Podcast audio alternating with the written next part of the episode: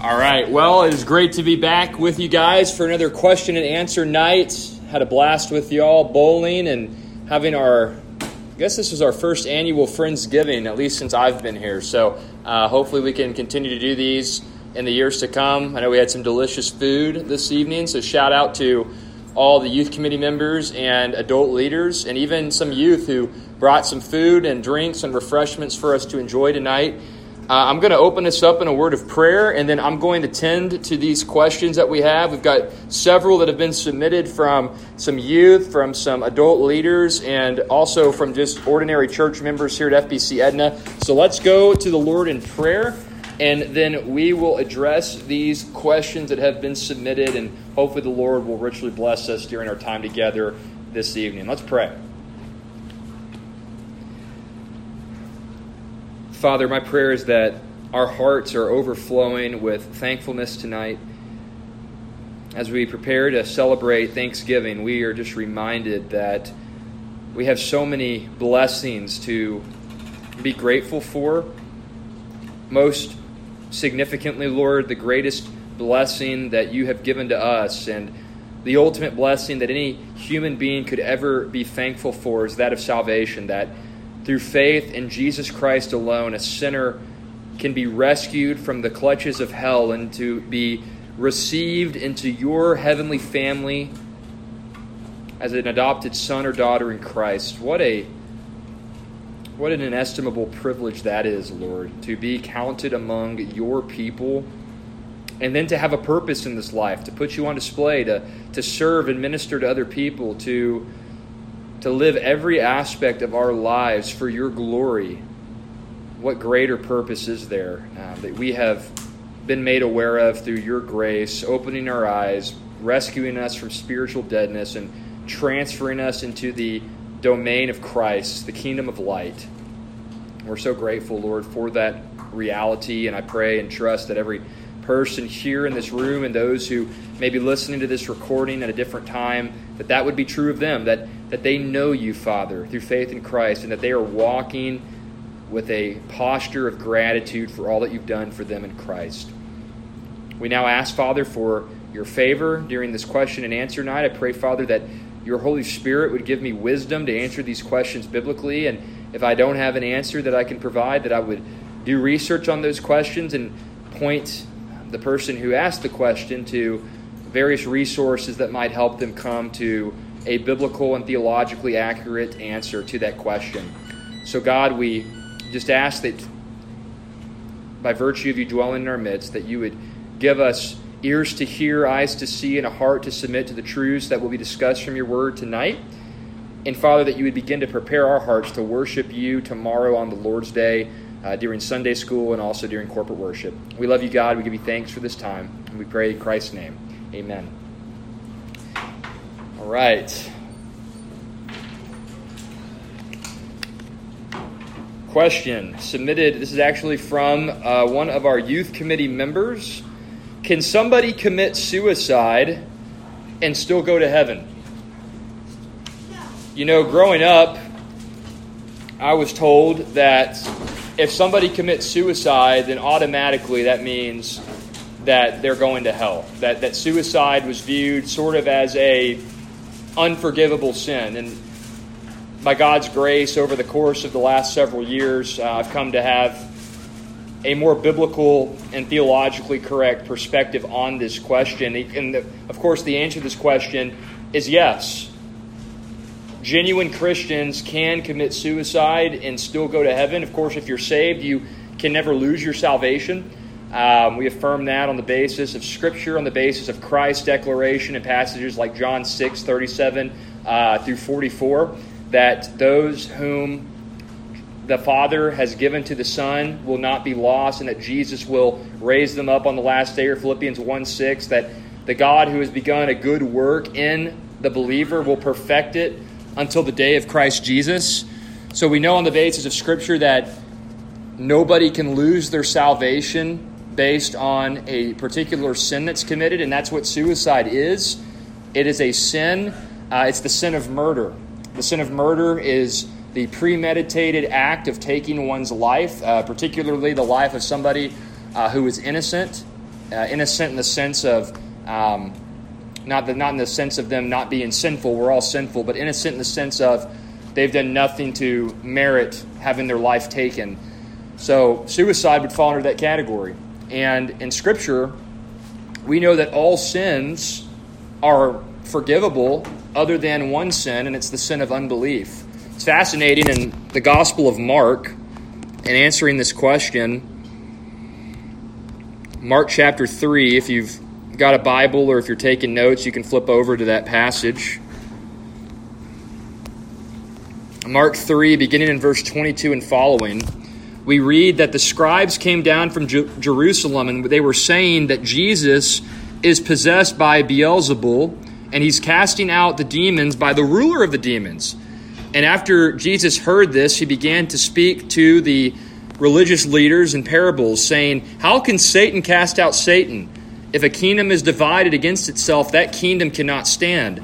If a house is divided against itself, that house will not be able to stand. If Satan has risen up against himself and is divided, he cannot stand, but he is finished. No one can enter the strong man's house and plunder his property unless he first binds the strong man, and then he will plunder his house. Truly I say to you, all sin shall be forgiven the sons of men and whatever blasphemies they utter.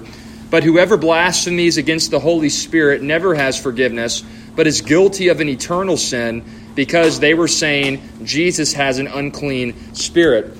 So, what that passage is saying in that context, the Jewish religious leaders had seen indisputable proof as revealed by the Holy Spirit that Jesus was performing supernatural miracles the miracles and the acts that Jesus performed could only be attributed to a supernatural source. So it left the Jewish religious leaders with one of two possibilities. We can say that the supernatural source of this man's actions is God. If we do that, then we have to affirm that Jesus is God's Son, that he is the Messiah, and that we have to submit to his lordship. They certainly didn't want to do that. So there's another possibility, another supernatural source that Jesus could have been operating out of. And that supernatural source was none other than a satanic source. So the Pharisees, the Sadducees, all the Jewish religious leaders, they recognized we can't dispute the fact that Jesus is performing supernatural, divine miracles, or, or miracles that would appear to make him divine. And there's only two categories of possible or of possible sources that could be providing Jesus with that ability. It's either God or it's Satan.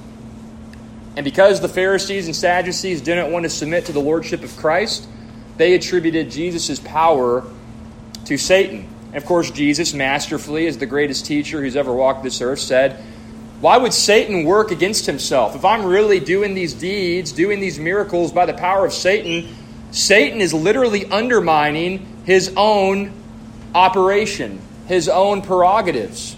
A house divided cannot stand. If I'm an operative of Satan and I'm casting out demons, which are also operatives of Satan, we're undermining Satan's plan.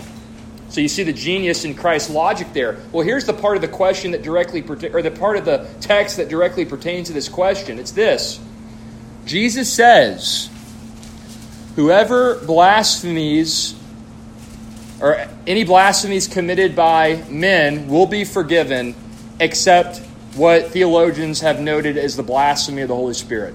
And the blasphemy of the Holy Spirit is this it's to come to grips with divine truth, indisputably, see that Jesus is who he claimed to be, and to say, Nope, I don't believe. Essentially, my friends, the blasphemy of the Holy Spirit is to come to grips with the gospel or with divine truth and to refuse to submit to that truth despite there being indisputable proof of the truthfulness of whether it be Scripture, the gospel, or any legitimate source of divine truth that comes from the Most High. So, in answering this question about suicide, we recognize that suicide, though a, a tragic sin, it is not unforgivable. Suicide, just like adultery, just like lying, just like pride, just like any other sin, suicide is able to be forgiven by God if a person is truly trusting in the Lord Jesus Christ. Now, Could suicide be evidence that that person was not saved? Maybe. However, we ultimately can't make a definitive judgment about a person's soul on the basis of one sin, David being a great example of that. Had an affair with Bathsheba, had Bathsheba's husband killed, covered up that sin for at least nine months, maybe upwards of a year or so. We recognize David on the authority of Scripture that he was a true believer. Externally, at the time, during that season of sin, someone might have said, well, maybe he was just faking it all those years. But David bore the fruit of repentance. And the grace of God, the blood of Christ covered David's sin and restored him in his relationship with the Lord. He got forgiveness for that sin on the basis of the blood of Jesus Christ. And it's the same with somebody who commits suicide. Though a, a horrific sin, a tragic sin, certainly never the answer to depression or hardships in this life, a believer can truly commit that sin. Um, and of course, because we know that true believers will never lose their salvation, they can commit the sin of suicide and go into the presence of God in heaven. Um, so that's how I would go about answering that question. Very important question. The person who asked this question actually had a close friend commit suicide a few years ago. So I pray that uh, this answer will be a comfort to him. That if if his uh, friend was a true believer, and I trust from the testimony of this person that they were, he'll see them in heaven someday. Uh, despite that, of course, being a tragic sin that was committed in the taking of his own life. All right. Takes us to another question. What is the one question that Islam cannot answer? Well, I'm sure there's many questions theologically, philosophically, metaphysically that Muslims cannot answer satisfactorily anyways. They have answers, sure, but we know that the Christian worldview provides the best answers for how we understand the world and how we understand uh, God and uh, relationship with Him, salvation, and things of that nature. I would say that the most important question, though, that a Muslim cannot sufficiently answer is this How can a holy God forgive sinful man?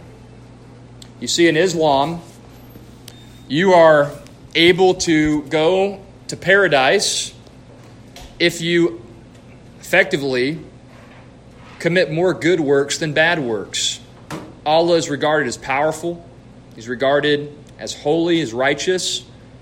And of course, we, as human beings, even in the Islamic faith, we're sinners. We commit sin, we commit transgressions against Allah. So, the question that the Muslim has to answer is how does Allah, letting sinful man into his presence, not violate his righteousness, his holiness, his justice? How do we answer that conundrum as Christians? How can a holy God remain just and righteous and yet allow sinners to enter into his presence for eternity? What's the solution to that question? The answer to that question? Anybody want to take a crack at it? Michael.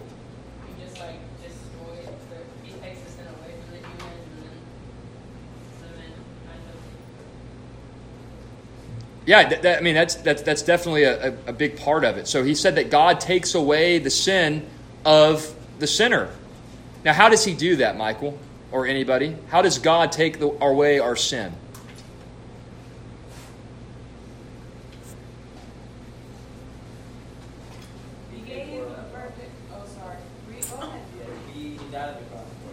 Who's he? Jesus, right? So Jesus died on the cross. So what happens there? Our sin is removed from us. Okay? It was placed onto Jesus. Jesus paid the penalty for that sin at the cross, so God's justice was satisfied. Now, how are we able to go into God's presence, though, right? Because if all we've had is our sins washed away, are we righteous at that point? No, we're sinless. But sinless is not righteous. How are we able to go into God's kingdom? Our sins washed away, it's cleared out by virtue of Jesus' death at the cross, bearing God's wrath in the place of those who would believe in Jesus. How are we made righteous, though? Sai. Yeah, faith is the instrument in which um, I don't want to give away the answer that I'm trying to say. So uh, you're on the right track there. Um, sorry, sorry, listener. I don't want to give the answer just yet. Um, Michael. Using the instrument called faith God comes into the human. We're justified. Okay? Not justified by our works. Our, our works don't make us righteous for Christianity.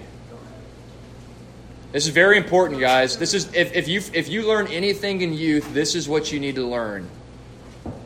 This is this is the heart of the Christian faith. This is this is how we can answer the question that Muslims and Jews and every other religion can't. How can a holy God or how can the how can the deities, if you're polytheistic and they've got wacky views, but let's just say let's just for the sake of simplification, how can sinful man be right with a God who is righteous and holy? How does Christianity solve that problem? So we've already gotten part of it. Our sin is, is, as it were, removed from us. We're cleansed on the basis of Jesus dying on the cross in the place of every sinner who would ever live, or every sinner who would ever place their faith in Him. Okay? But now we're sinless at that point. Where does righteousness come in? Because what does God demand of us? He not only demands us be without sin, He demands us to be perfect in thought, word, and deed. So, how do we get righteous in God's sight? This is important. Was Jesus perfectly righteous? So, how do we get that righteousness? We're with Christ once we're saved. Okay? So, how Do we how not get the righteousness then? we do, so we get his righteousness, okay? And when does that take place? When Whenever we die. We ask God into our heart. There you go, Michael. That's the answer. Whenever we ask. Oh, well, I I thought we were, hypothetically, I thought we were already saved at this point. Yeah. So, so let me explain. Let me explain to you what I'm trying to go for here. And go ahead and write this down because this is something y'all need to commit to memory. Christianity can be summarized in two words double imputation. Double imputation. That's Christianity 101. And let me explain that to you. At the moment a sinner believes that Jesus Christ lived a perfect life, died on the cross as a substitute for all who would ever believe, and rose victoriously from the grave three days later. At the moment a person comes to faith in the gospel, my sin is imputed or credited, counted.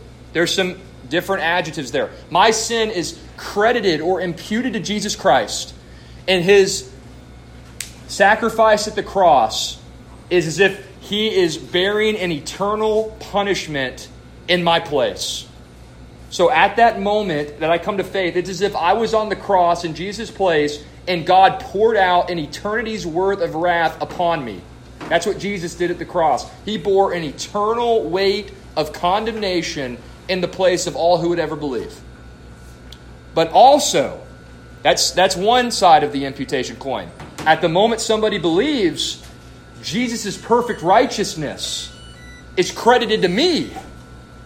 And now, when God looks at me, it's as if I live Jesus' perfect life without sin. So when I come to faith in Christ, His righteousness is imputed to me. My unrighteousness is imputed to Christ. Justice is satisfied, and perfect, spotless, sinless righteousness is now mine in the sight of God. The Protestant reformers said, simul justus et peccator, simultaneously justified yet sinful. That's the gospel. Double imputation. Or as the old hymn writer wrote, His robes for mine, O wonderful exchange. My unrighteousness has given to Christ and is satisfied through Christ's death at the cross. His righteousness given to me through the instrument of faith, and now I'm regarded as without sin by God for all of eternity future. I'm regarded not just without sin, but as perfectly righteous. The gospel is not just Jesus died on the cross for you and your sins were forgiven. That's part of the gospel, but all that does is bring us to a neutral balance. God says, You shall be holy as I am holy. 1 Peter 1 15 and 16. Also reiterated in the book of Leviticus as well. So God demands perfect righteousness. Matthew 5 48, Jesus said, You shall be perfect as your heavenly Father is perfect. He's saying, You must be perfect. Well, how can we be perfect? The Sermon on the Mount shouldn't make you feel, man, I did this, I did this, I did that. I'm doing pretty good. No, the Sermon on the Mount should make everyone who reads it say, man, I can't live up to this. How in the world am I going to measure up to God's standards? And that's the gospel. The good news is you can't measure up to it, but Jesus did in your place. All you need to do is trust in Him. And you'll be forgiven of your sins and you'll be credited with His perfect righteousness. Double imputation. That's the gospel. Memorize that. Meditate on that. 2 Corinthians 5. Let me just give you a beautiful picture of that from Scripture. This is probably the key text. I'll give you two texts. 2 Corinthians 5. Write this down if you're taking notes. I'll read the whole text. 2 Corinthians 5 14 all the way to verse 21. Under the inspiration of the Holy Spirit, Paul says, For the love of Christ controls us, having concluded this, that one died for all, therefore all died. And Jesus died for all, so that they who live might no longer live for themselves, but for him who died and rose again on their behalf.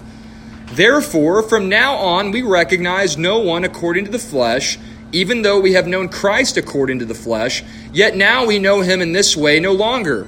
Therefore, if anyone is in Christ, he is a new creature. The old things passed away, behold, new things have come. Now, all these things are from God, who reconciled us to himself through Christ and gave us the ministry of reconciliation, namely that God was in Christ, reconciling the world to himself, not counting their trespasses against them, and he has committed to us the word of reconciliation. Therefore, we are ambassadors for Christ, as though God were making an appeal through us. We beg you on behalf of Christ, be reconciled to God. And here's double imputation He made him who knew no sin to be sin on our behalf. God the Father crediting our unrighteousness to Jesus Christ at the cross, so that, here's the reason, we might become the righteousness of God in Him. The righteousness of God in Christ, that perfect, spotless righteousness that's given to us through faith alone, as our sins, our unrighteousness, are credited to Christ at the cross. And again, that all happens, as it were, in a legal transaction at the moment that a sinner comes to saving faith. And then 1 Peter 3:18. Christ also died for sins once for all, the just for the unjust, so that he might bring us to God, having been put to death in the flesh, but made alive in the spirit. The just for the unjust. That's what it is, my friends. That's double imputation. The just Christ for the unjust or for the unrighteous, us. There's a transaction, an exchange that takes place at the cross. Faith is the means through which that exchange takes place on behalf of a sinner. Does that make sense? It's so important to know that. Um, let me give you, you know, this wasn't part of the question, but I'll give you bonus. What's the difference? One of the many differences between Roman Catholicism and Protestantism. Protestantism says that we're justified by imputation, faith as the means through which the righteousness of Christ is imputed to the sinner and the unrighteousness of the sinner is imputed to Christ. Imputation is at the heart of the gospel according to Protestantism. Roman Catholicism, infusion is at the heart of the gospel. What is infusion? It's the soul being made righteous through progressive acts of good works and um, ultimately purgatory. Because when you commit a mortal sin, according to Roman Catholic theology, you make it to where you have no hope of going directly into heaven after you die. You have to do good works, you have to do the sacraments throughout the course of your earthly life. And then when you die, any remaining remnants of sin or unrighteousness where God's grace hasn't been infused into the soul to purge out that unrighteousness, you got to spend time in purgatory to purge your soul, to cleanse your soul of that unrighteousness, so that God's grace can be further infused into the soul to make it righteous. And then eventually, whenever that takes place, potentially hundreds or thousands of years in purgatory, then you get to go to heaven. Imputation is Protestantism, infusion is Roman Catholicism. R.C. Sproul has some great work on this. Would encourage you to consider that. You can find it at Ligonier Ministries uh, online. Look it up. Sai, do you have a question? Uh, no, I have like an answer. Okay, go for it. To prove purgatory wrong, the thief on the cross, today you will be with me in heaven. That's right, baby. That's exactly right. Right now, you will be with me in paradise. And he was completely unrighteous. He had no righteousness. All he did was exercise faith right before he died. Exactly right, Sai. Very good. Does anyone have any questions though about this imputation? So, like, this is this is this is as basic to Christianity as it gets. This is the gospel.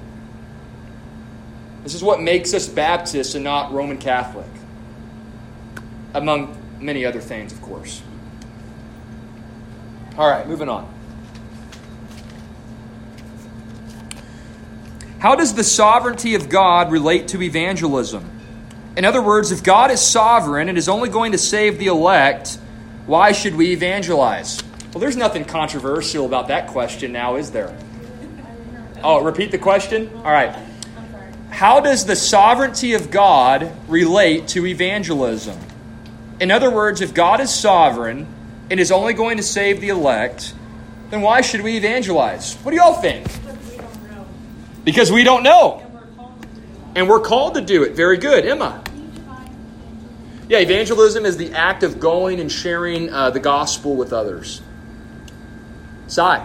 Like that atheist said, if you don't spread the gospel, that is the highest act of hatred.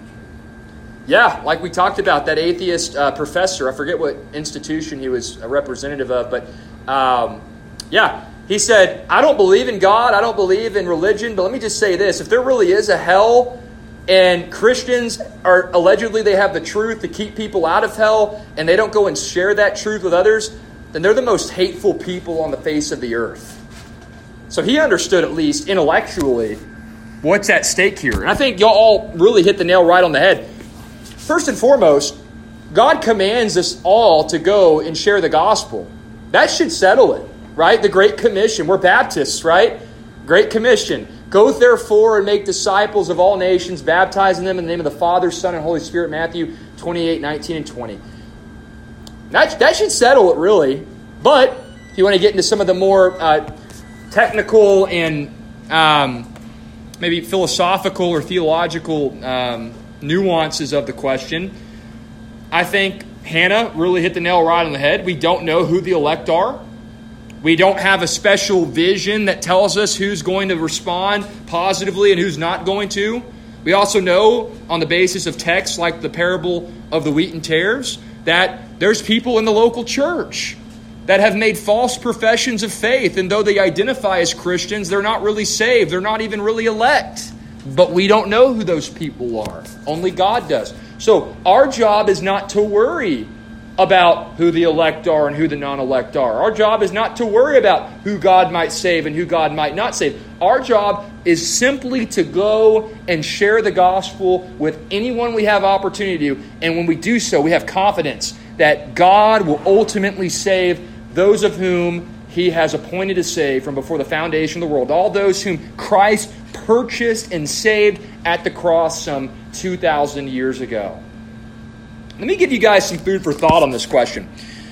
It's interesting. In Romans 9 and 10, two of the most famous chapters in all of Scripture, really for paradoxical reasons. Romans 9 is one of the most hated passages in all of Scripture. Many churches never teach on it or don't want to talk about it because it teaches God's absolute sovereignty over who's going to be saved on the one hand and who's not going to be saved on the, on the other hand. Romans 9 is absolutely clear. God is 100% in control over who will be saved and who won't be saved. That was an eternal, predestined reality for God. It's Romans 9. Can't get around it. But Romans 10, same letter, same context, flowing from thought of the absolute sovereignty of God. Paul calls all Christians to go and evangelize. In fact, Paul makes this guarantee, Romans 10 9.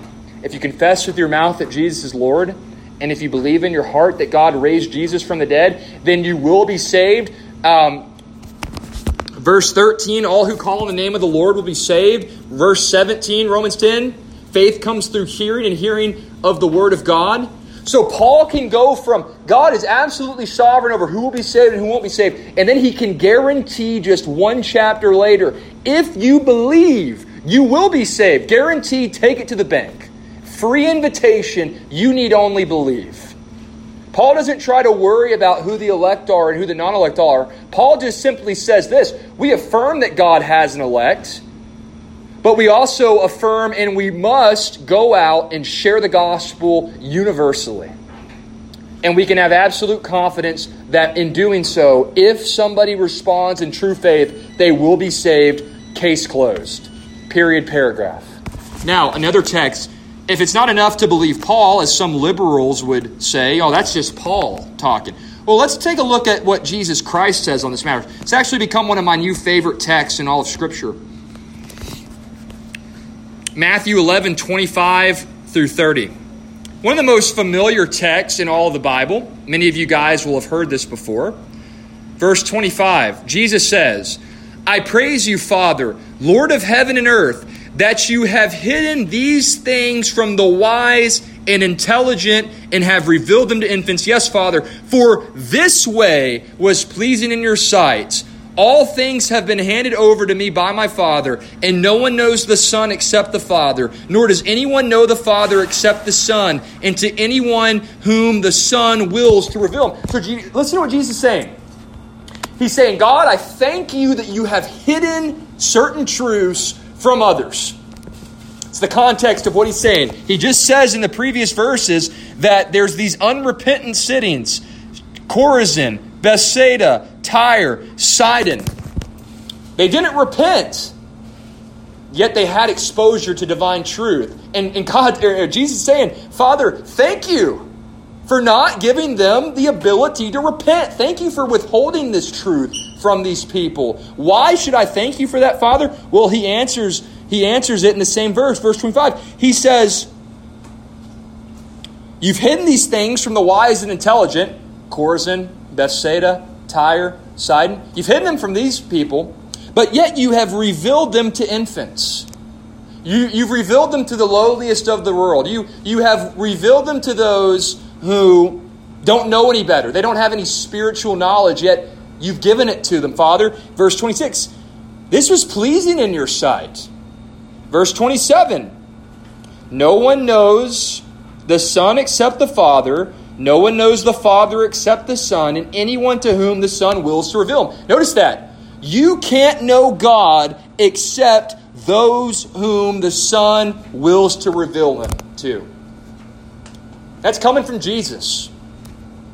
You cannot be saved unless God wills it. Absolute sovereignty of God. Full stop. But listen to this. Verse 28. The absolute sovereignty of God, verses 25, 26, and 27.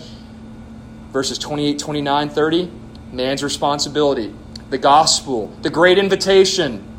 Jesus Come to me, all who are weary and heavy laden, and I will give you rest. Take my yoke upon you and learn from me, for I am gentle and humble in heart, and you will find rest for your souls. For my yoke is easy and my burden is light. Jesus saying, Yeah, God, He's absolutely sovereign over who's going to get saved, but let me tell you this much. If you're weary and heavy laden, you come to me. In fact, anyone can come to me, and I will give you rest for your souls. My yoke is easy, my burden is light. What's Christ saying? He's saying this God's sovereign over who's going to be saved, yet you can come to me. It's a free invitation. No one knows who the elect are except for God alone. You come to me, Jesus says. You come and you leave the results in God's hands. That's the solution to that conundrum. How does the sovereignty of God relate to evangelism? It wasn't an issue for Jesus. Sure, we can't fully resolve how they work together in our finite human minds, but Christ is emphatic in saying, God's absolutely sovereign over salvation, but I can promise you this if you come to me in faith, you will be saved. That's a promise, it's a free invitation. We share the gospel with everybody because that was the attitude modeled by Christ, that was the attitude modeled by Paul. And of course, all that is perfectly compatible with the absolute sovereignty of God. Great question. We've got three questions covered over a span of 40 minutes. We're making great progress.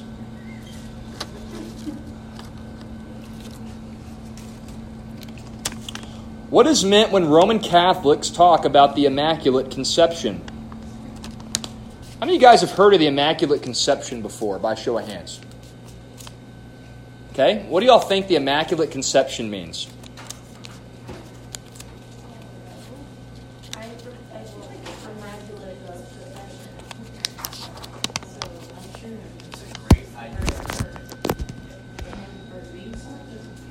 Good. Good thought. Any other thoughts on that? All right, so let me tell you what a lot of people mistakenly believe that is referred to with that. And let me tell you what the actual dogma is in Roman Catholic theology about this. You know, a lot of people use the terminology Immaculate Conception, and they use that to refer to Christ. They use that to refer to Christ being conceived without sin. And we can say that's true. Jesus was conceived without sin. Original sin was not imputed to him or passed down to him. However, in Roman Catholic theology, the technical doctrine of the Immaculate Conception is referring to the idea that Mary herself was conceived without the stain of original sin, that Mary was not a sinner. This doctrine was first proclaimed by Pope Pius the Ninth in 1854. So in 1854, the doctrine of the Immaculate Conception became canonized in Roman Catholic theology. So, is Mary without sin? No, of course she's not without sin. Now, how would we prove that from Scripture? Um, okay. Get specific. Yeah, let's let's think about it. Let's let's work through it a little bit.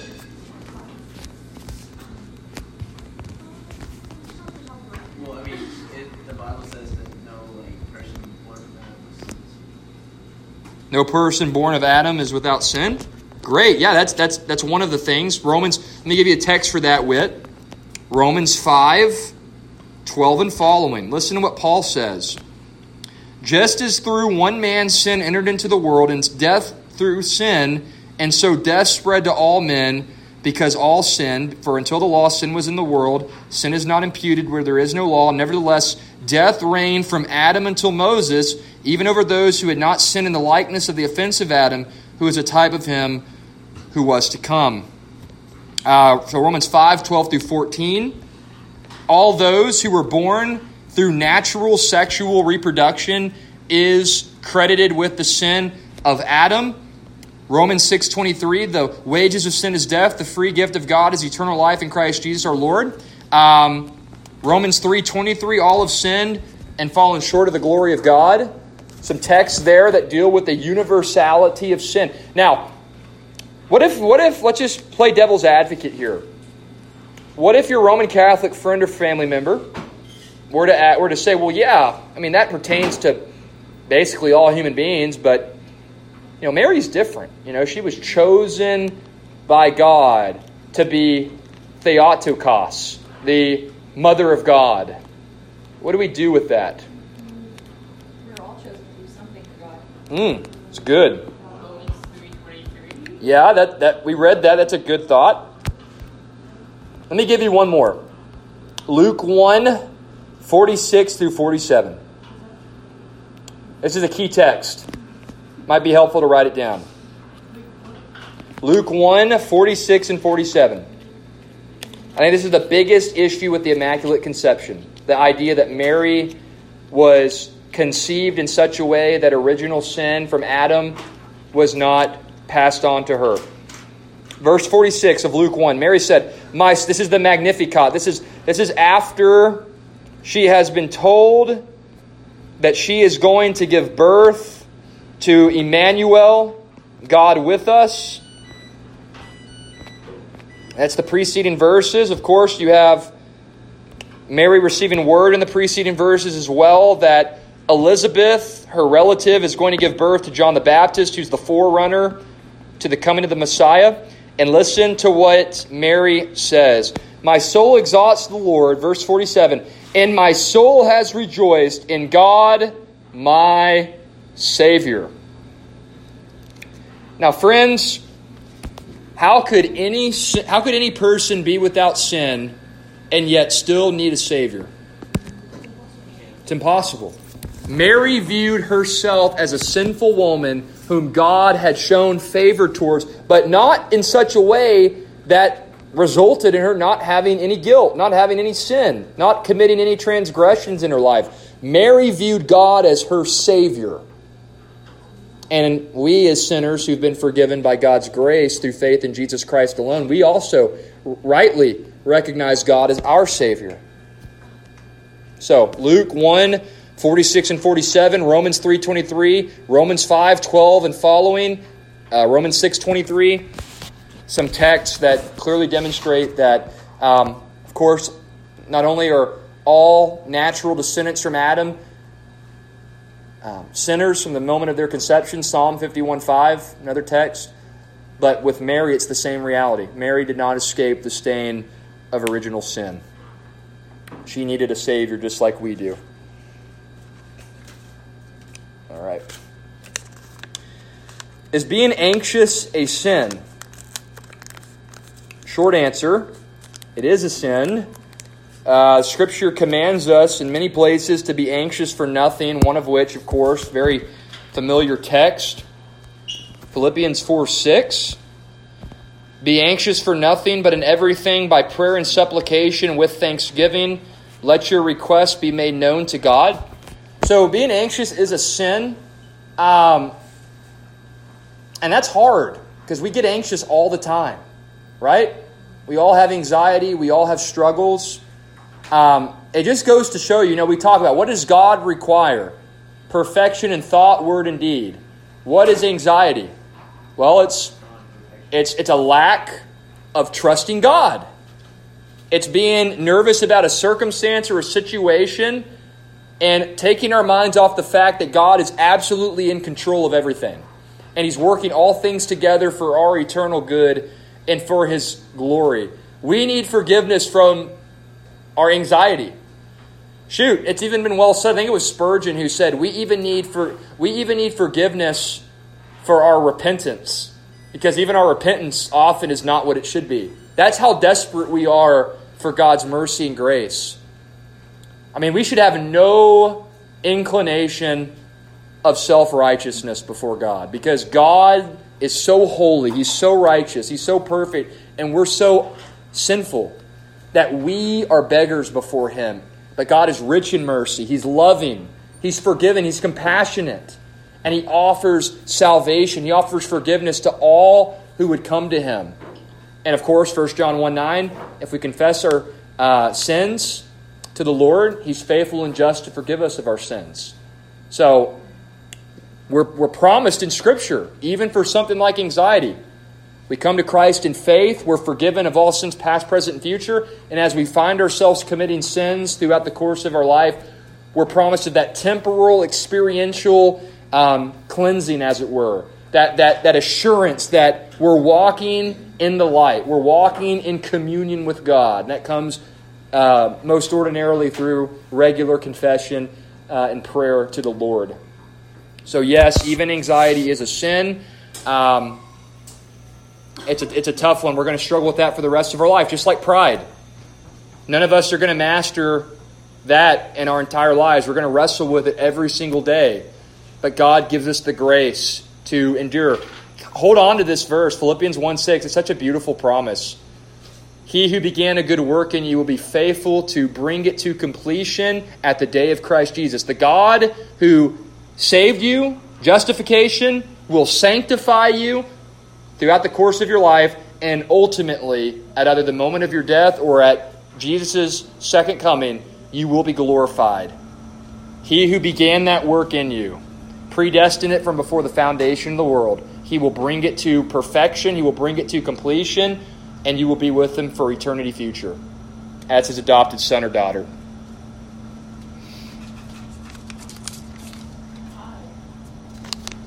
All right time for just a couple more here. Is there an age of accountability in the Bible? What do you guys think? So, the idea of the age of accountability, broadly speaking, is the idea that until you reach a certain age, you're not held accountable for your sins. In other words, like if you haven't come to faith in Christ at, by a certain point in your life, for people who hold to this view, largely due to you not being able to understand your own sin or understand the gospel, that until you reach that particular time, you're covered in God's grace, and if you were to die, you go straight to heaven. That's the view. And there's a lot of debate on what that age would be. Some say 12 or 13, some say younger. Um, but do you even think such a concept is taught in Scripture? Yeah, because David said that his baby, like when his baby, like when she was baby daddy, said, oh, she was Okay, but does that give us a specific age? but I'm just saying, like, like, it's like, it's like, I don't We're I not don't think necessarily. there's ever a specific, there's never a specific age because clearly there's debate on it. But I think like, I don't know, it's clearly stated that since like, from the womb on, like we are. Psalm 51 5. And sin did my mother conceive me, said David. Romans 5 12, like we said earlier. But you know, like we talked about in the fall retreat last year, it's a hard thing to like, Yeah? you know. So yeah, so what? So Witt's talking about uh, 2 Samuel twelve, when David's uh, baby that he had um, with Bathsheba was died as a result of um, his sin. It was God's judgment for his sin in that moment, among other things, for the nation of Israel. And David said, "I can't go to him, or I can't bring him back to me, but I shall go to him." And a lot of people interpret that as saying that, you know, at least from David's perspective that child was in um, in glory, and that very well may be the case. Um, there's a lot of debate, of course, on on that text as well, what it's even trying to say. Uh, but what we're what we're going for here in this particular question is: is there a specific age of accountability? Charlie, I think the babies, they technically are sinful because they're born into sin and they have a sinful mindset. But there is an age to where if you're not old enough, then you can't understand English, and everybody needs like a chance to like, you know, everybody needs a chance to like be able to get saved. So if they're not old enough, they don't get that chance. Yeah, I feel like if God is a just God and everyone would have a chance, that'd be only. So I think that would any other thoughts? Well, if you hold to that view, so to speak, then what about, what about the adults who are, because I can't think of what it's really called nowadays, mentally retarded? Yeah. Right, they have a child's mindset, so are you gonna say that they'll never understand? No, 'cause What about the guy on the island that's never heard? There's two plus billion right now, so they'll, they'll never hear the gospel probably in this lifetime. What about them? I'm just asking you to think through since you, you opened up that can of worms. Morgan. Uh, to, to add to what Miss, uh, Miss Lisa said, um, I, I know a friend that uh, said that uh, he, believes the truth, he believes God and everything, but when he reads scripture, he doesn't feel anything, but whenever he hears it, he understands, he, he sees it with his ears. Uh, so I just want to throw that out there. That, uh, there's many ways that a person can God can use for somebody to come All right. to him. Yeah. Sigh. And then- I feel like the guy on the island did, and correct me if I'm wrong, but isn't there somewhere in the Bible where it says he can even call, use the rocks to cry out? Yeah, that, that there, there's a text that says that, but it it's referring to when Jesus is coming into Jerusalem. Um, Actually, I do want to. I do want to hear the answer. Uh, it's that. yeah, well, real quick though. He. Jesus is coming into Jerusalem on on uh, what we regard today as Palm Sunday, and they're saying people are yelling Hosanna in the highest, and the religious leaders say, you know, teacher, rebuke your disciples, and he says, truly I say to you, if they stop, even the rocks will cry out. So that's that that's referring to that specific issue. It's not really pertaining to the age of accountability question. Jessica. Oh, I was going to reference that um, God reveals himself through his creation. You Ro- see the sunset, the sunrise, the hills, the Romans 1. That's right. Romans 1 18 and following. I, I saw like a video and it was like think about if you ju- had just came into this church and you heard and you were like, oh, you were wondering, and you asked the question, what if, what if a person on the island, like that had never heard anything about Jesus, how how is it fair that he doesn't get a chance to be saved? And someone said that he should know because of trees and rocks in the snow. Like, think just, that would just sound like kind of. I don't think it's so much about like, I mean everything. Everything can be a testimony to God, but like, Yeah, but I but don't I think don't- think it's so much about understanding the gospel through those things. It's about understanding God like magnificence. Yeah, but how can you be saved if you don't understand? God? All right. All right. Does anyone have anything else to say? Because we're now on two different unrelated topics. Let me answer the question about. Let me ask the question that was submitted. Let me answer the question that was submitted, and then we'll talk about what y'all are trying to talk about. All right. Remember, the original question that was submitted was this: Is there an age of accountability? Is there an age in which, up until a certain point, you're you're not held accountable for your sins, and if you die, you go to heaven? I don't think that was. There is not an age anywhere in the Bible that tells you that until you reach this time in your life, you're now, you know, you- you're not held accountable until you reach this particular time in your life. Nowhere in the Bible. The Bible is clear, as we talked about earlier. Man is regarded as sinful from conception, Psalm 51 5, Romans 5 and 512 and following.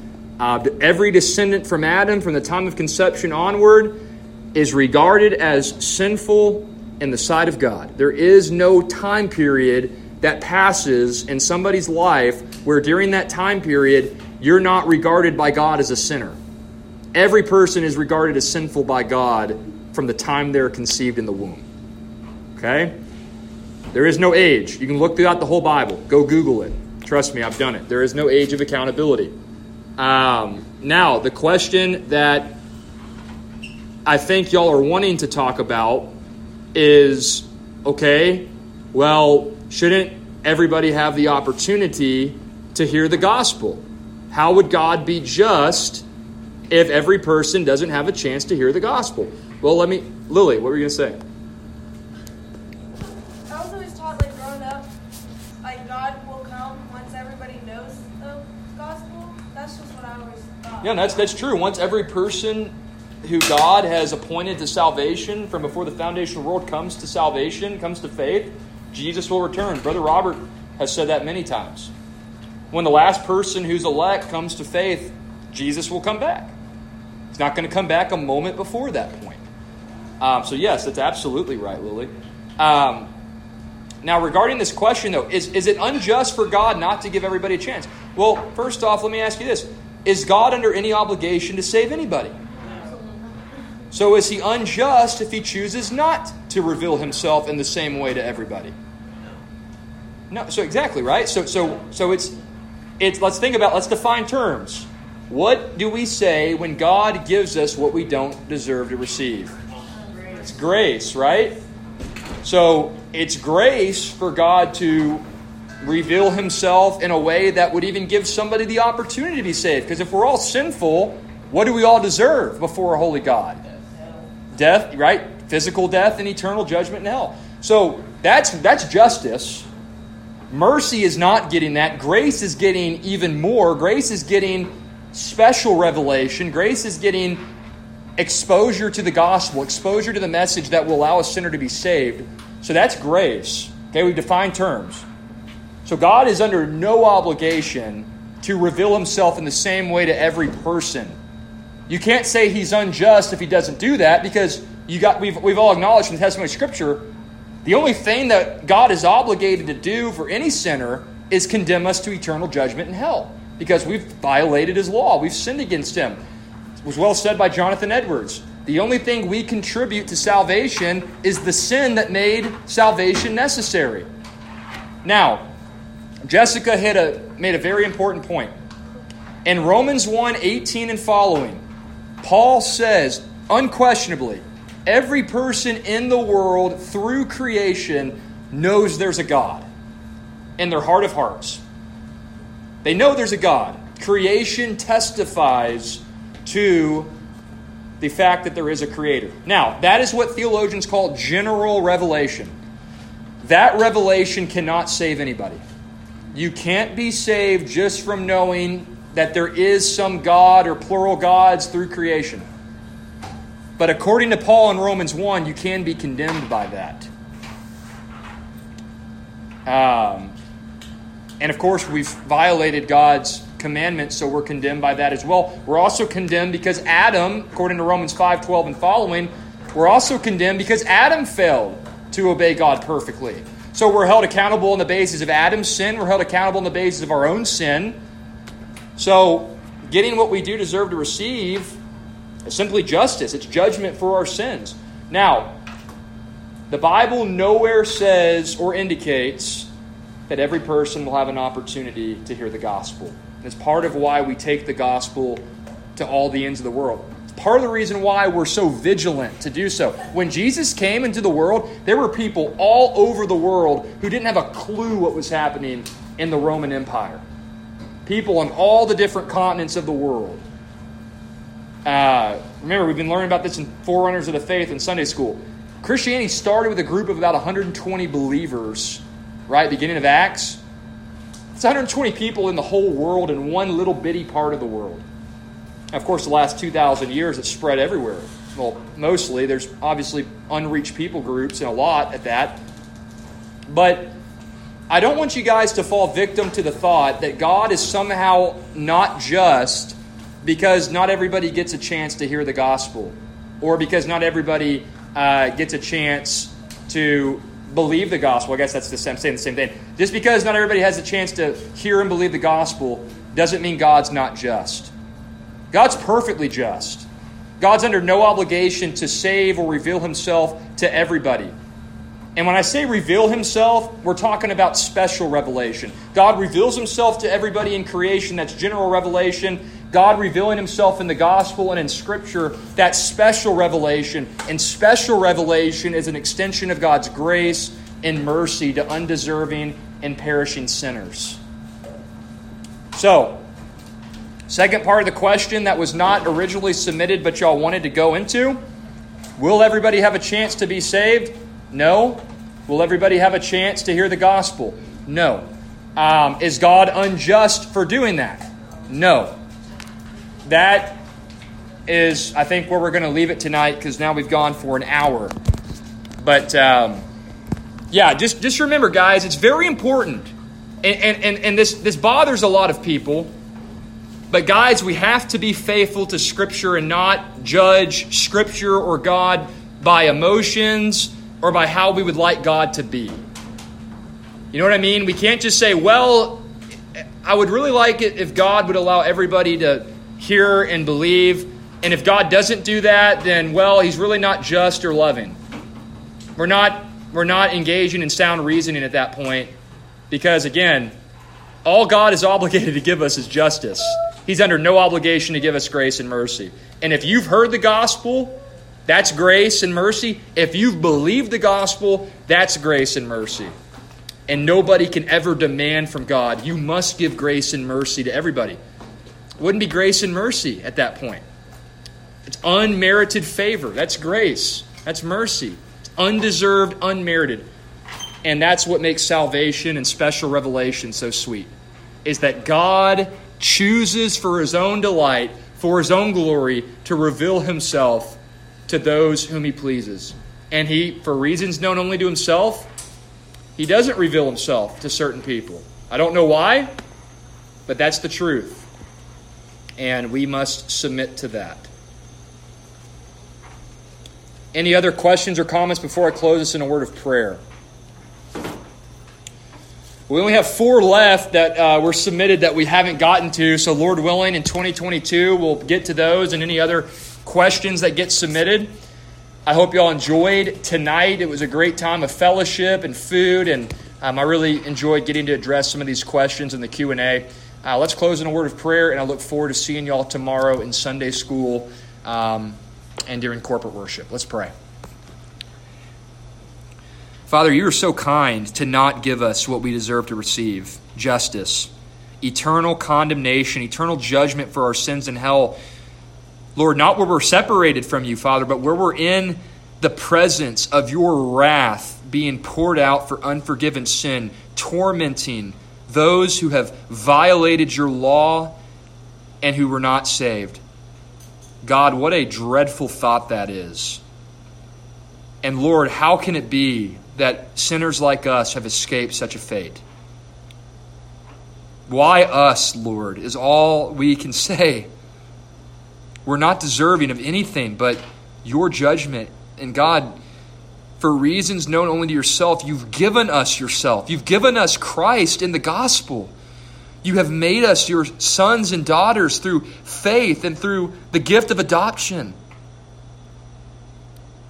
Lord, that is undeserved favor. That is us not getting what we do deserve to receive mercy, and getting what we don't deserve to receive grace. Father, may we leave this place tonight worshiping you for that. Father, would you be big in our minds and in our hearts, Lord? Would you shape us into the men and women you've called us to be? May the beat of our heart, may the center point of all of our life be soli Deo Gloria. To you alone be the glory, Father. Not us, not FBC Edna, not our relatives, not our businesses or our jobs or our talents or extracurriculars. None of that, Father, receiving glory, but you and you alone, for you are the only one who has a right to receive it. God, may we believe that, not just intellectually, but in our bones, Father. Help our unbelief by your Spirit. Give us faith, Lord, to see you as the Most High and to live out lives that are in keeping with that conviction. I pray, Father, as we leave this place, that you would keep us safe. Father, that you would prepare us to worship you in spirit and in truth tomorrow on the Lord's Day, the day you have appointed for followers of Christ to assemble together in local churches, to pray together, to sing together, to sit under your word, to be encouraged, to be fed, and then to go as your scattered church, to witness to friends and family members, Lord. Help us to be faithful in those endeavors. And God, may every person in this room know how valued and loved they are by you in Christ. Father, may the youth committee and, and all of our adult leaders at FBC Edna, may we pour ourselves out as spiritual sacrifices to serve these youth so that they might know you and enjoy you forever. And may our souls be richly edified and encouraged in our efforts to do just that. We give you thanks for tonight, Lord. We commit the rest of this weekend and this Thanksgiving season to you. And we pray all of this in the name of our Lord Jesus Christ. Amen.